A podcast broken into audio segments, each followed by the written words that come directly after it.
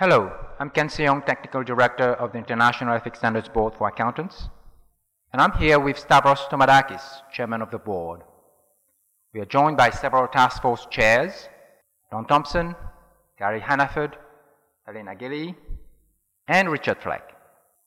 We are here to share some of the highlights from the board meeting in Livingstone, Zambia, December fourth through eighth, twenty seventeen. Stavros, this was the final meeting of the board for the year. May I invite you please to share your reflections of the meeting with our listeners? Thank you, Ken. This was uh, indeed the last board meeting of the year, but it was also the board meeting which came at the finish of a whole cycle of work that has been going on for several years. And I and several of my colleagues here have characterized this as a historic meeting. The uh, meeting's main outcome was that we approved the Restructured International Code of Ethics, which includes, however, not just a restructuring, but a number of enhancements that were fed into the Restructured Code through several projects that my colleagues will be talking about. But this was a very important uh, point because all this came to fruition at the same time, and the board unanimously and with enthusiasm, I should say, approved the Restructured Code. So it's the end of a cycle, but it was also the beginning of another, of a new cycle. So uh, the board also busied itself with preparing a consultation paper about its new strategy and work plan. I would say that this was the other major activity uh, at this meeting, uh, which will, of course, be the plan that we will construct for the period two thousand nineteen to two thousand twenty-four.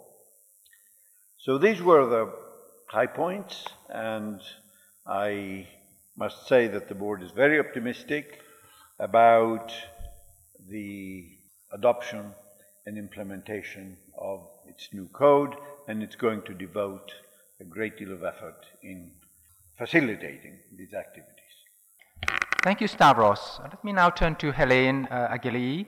Hélène, you chair the uh, Policy Applicability Project as well as the restructuring workstream on the policy close-off document for Phase one.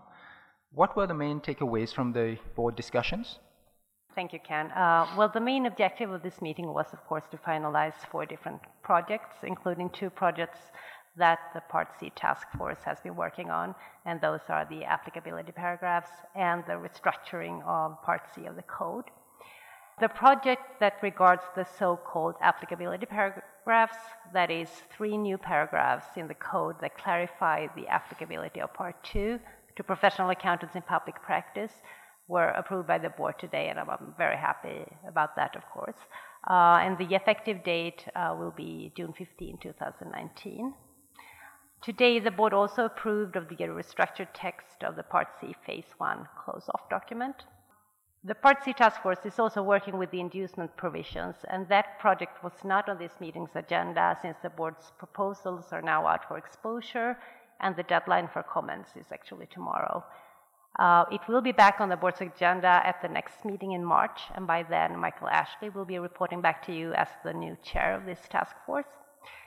And um, my second term on the I A S P A is now over, and I'd like to take this opportunity to thank the chair, Stavros, board members, T As, and last but definitely not least, the staff for this experience. Of course, I will also continue to follow the work of the I A S P A with great interest. Thank you. Thank you very much, Hélène.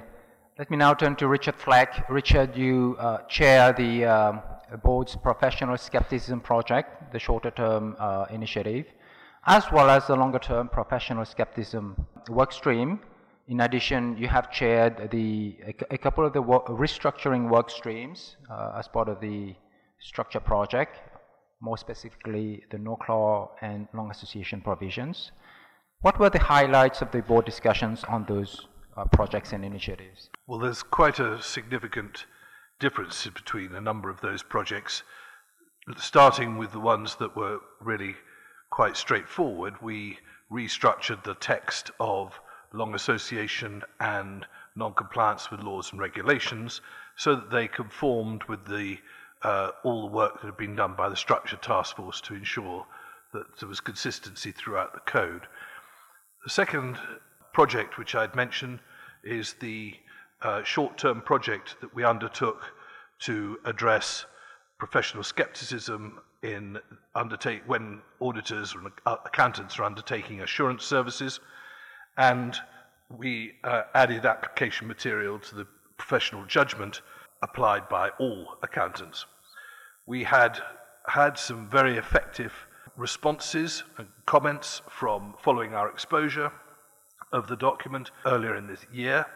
We'd had effective and very helpful input from the Consultancy Advisory Group, and we had had very useful input from the I S S B. And uh, we were able to go through the initiatives or the input that we received from those various groups of people and refine the language and the drafting of the short-term project, and I was delighted that it received board approval. The last of the projects that I should mention was the Professional Scepticism Long-Term Project, uh, so-called, where we put to the board a proposal as to how we should take this particular project forward. And that proposal involves developing a consultation paper on a range of issues relating to the way in which professional accountants generally, not just uh, professional accountants acting in relation to assurance engagements, should approach the information, the material that they have and how they should assess it. We'll be focusing on developing aspects of the fundamental principles and by examples that uh, show how this could be applied in a, a particular circumstances. We will be developing material on bias and preconceptions, and we will be trying to bring this together in a uh, coordinated approach which will be beneficial to professional accountants generally. This may or may not result in changes to the code. There are a number of different options as to how we might take this forward, and the intention is to bring forward a draft consultation paper to the March meeting of this board, and then we will just take the matter forward from there. Thank you, Ken. Thank you very much, Richard. Let me now turn to Gary Hannaford. Gary, you chair the Safeguards Project, and this was an important part of the board's agenda this uh, week.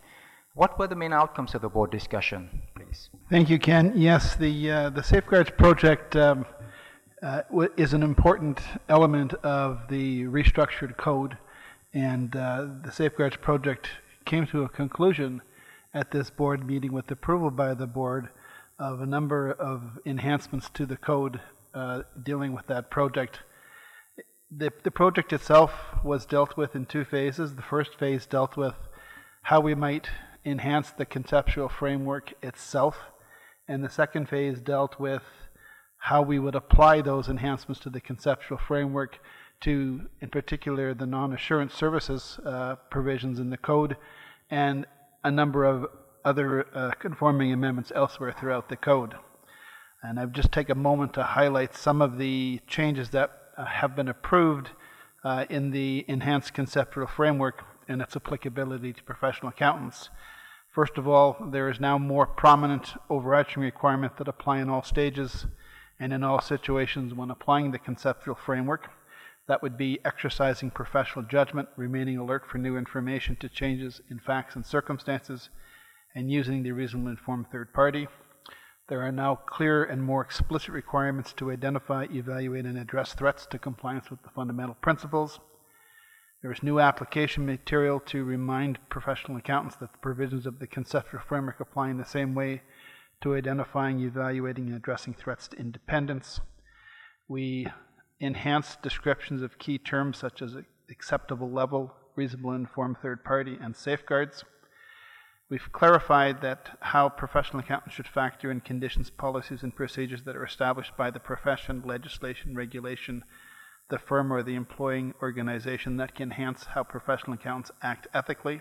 There's also new application material explaining that in some circumstances, threats cannot be addressed by applying safeguards and cannot be eliminated, and that in such circumstances the threat can only be addressed by declining or ending the professional activity. With respect to the application of that conceptual framework as it applies in particular to non-assurance services, there is now increased prominence of the requirement that prohibits firms from assuming a management responsibility when providing non-assurance services to an audit client. There's new application material for evaluating and addressing threats in relation to non-assurance services, and a stronger linkage between uh, the safeguards that might be applied in relation to the threats uh, in particular. There are revised examples of actions that might be safeguards to address threats and actions that might eliminate the circumstances creating the threats. And finally, we expanded the requirement that prohibits providing certain types of recruiting services to audit clients with respect to directors or officers or members of senior management in a position to exert significant influence over the preparation of the client's accounting records or financial statements, uh, so that it deals with uh, all audits rather than just audits of public interest entities. Um, as, uh, as Hélène indicated earlier, on a personal basis, this is my final meeting on the board of I A S B A, and uh, I would also like to thank the board members, Stavros, and the staff for all the tremendous support that was provided to me over my six years on the board. And, and but I am I'm not going away, because I'm looking forward to continuing on on a new project that the board has identified, dealing specifically with non-assurance services, and I'm looking forward to providing some continuity between the Safeguards Project and the Non-Assurance Services Project. Thank you, Gary. Finally, let me turn to Don Thompson, who chairs our Structure of the Code project. Don, may I invite you please to brief our listeners on the outcomes of the board discussion on structure this week? Certainly. Very pleased that the board approved the Restructured Code as planned. The restructuring proposals respond to input from a variety of stakeholders and serve the public interest by improving the usability of the code, including both its understandability and its enforceability. Key features include distinguishing requirements while retaining linkage to related application material, increasing the prominence of the principles-based approach in the conceptual framework, increasing the clarity of responsibility, and increasing clarity of language. The final text gives prominence to the overarching requirements to comply with the fundamental principles and, where applicable, be independent. Throughout the project, the board has been careful to avoid any weakening of the extant code. After approving the Restructured Code, the board deliberated on the effective date and decided that it should be as added for periods beginning on or after June the fifteenth, twenty nineteen. This reflects the need for timely delivery of the code to market, taking into account the importance of the changes to the Restructured Code's safeguards and the provisions for professional accountants in business. The final text will be available on the I A S B A website in January twenty eighteen, together with the basis for conclusions and other material. The board anticipates presenting the Restructured Code to the Public Interest Oversight Board for its approval in March twenty eighteen. As part of its outreach surrounding the launch of the Restructured Code, the board is encouraging early consideration of implementation issues, including, where appropriate, translation. Stakeholders will be invited to develop an understanding of the Restructured Code's approach and an implementation strategy. I am pleased that following approval of the Restructured Code, the board will be enhancing the existing electronic code to take advantage of the code's improved structure, which lends itself to electronic features. I'd like to thank the task forces, staff, and board members for their support and dedication regarding this project. The approval of the Restructured Code is a welcome achievement and a significant milestone for the board. Thank you. Thank you, Don. And thank you, uh, Stavros, uh, Hélène, Gary, and Richard. The next meeting of the Ethics Board will be held March twelfth through fourteenth, twenty eighteen in New York, uh, United States. The board's meetings are open to the public, and we encourage those interested to observe our meetings. To register as an observer, go to the meetings page of the Ethics Board's website at w w w dot ethics board dot org, where you can also find inf- more information about the board and the projects discussed. The Ethics Board records a podcast summary following each meeting. You can subscribe to our podcast channel in iTunes by searching I F A C Accountancy Podcast in the Apple's iTunes store. You can also follow us on Twitter at ethics underscore board. And thank you very much for listening.